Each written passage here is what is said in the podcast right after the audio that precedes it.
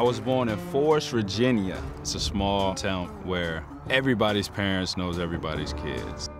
My brothers are 10 and 13 years older than me. I was the whoops. Here we go again, baby. He was your typical little boy. He had this huge imagination, but he was the class clown. He was a talented young man, but somewhere along the line, he got a, a little lost.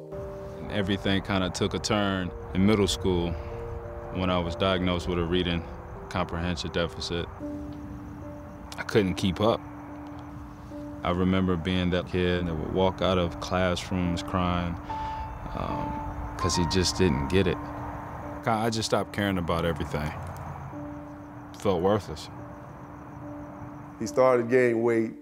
He had a 0.6 GPA. I had two older brothers that were brilliant and athletic in everything that they did. Parade All-Americans, and here I come, fifth string running back that never touched the field. Many people told him, you can't play running back. You're not in shape. You weigh too much. He was wasting time, wasting his life away. One football game, he, he was on the sideline eating Skittles, and he was thrown into the game, and he scored four touchdowns. He lit the field up. The recruiter was there to see someone else, but because Shaw had a great game, the recruiter said, son, if you're serious about playing football, you need to work on your grades. That was the first time that somebody saw potential in me other than my family.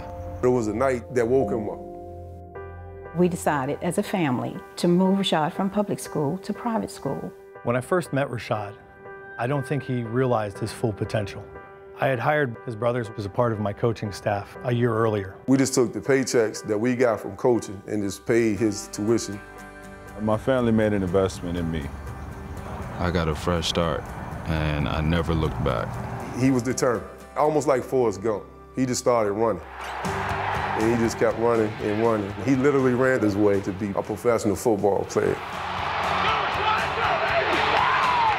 It just paved the way right to the NFL. Rashad's work ethic is unmatched. Everyone knows his story. Starting out at a small time school, being a backup running back early in his career, and outworking people. And I think he's taken that mentality to the dance floor. You have the moves, but most of all, you've now got all of our attention because that was killer. He has the background and the fight and the will to push through challenges. I am so proud to watch him dance. And you got everybody here at the Giants rooting for you, man. Bring home the mirror ball. I think he got it from his mama. It from.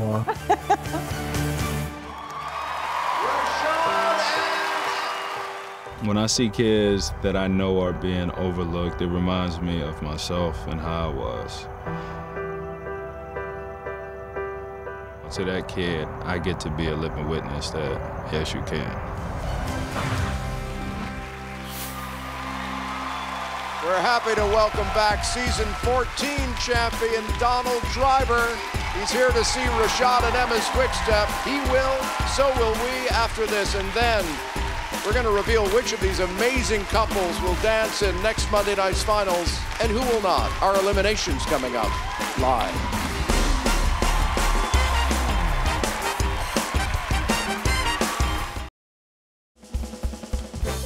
Rashad, can you handle this opportunity? Yes, I can, suddenly.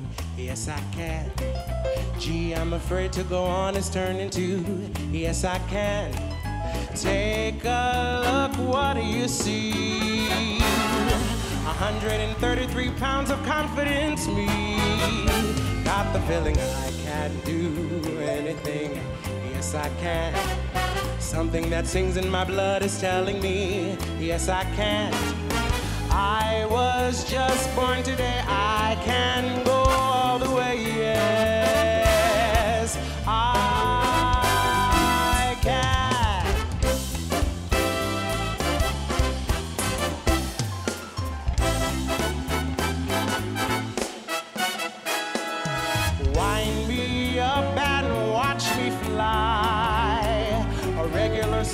sunburned Superman. I, I have just found the key. Hey, door swing wide for me. I was just born today. I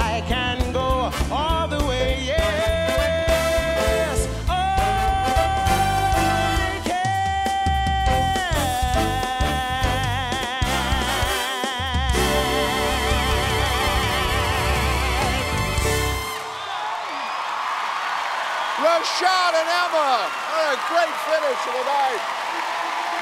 Yes, he did. Hey, if you just can't get enough of us, subscribe below for more performances, rehearsal videos, and special content from Dancing with the Stars.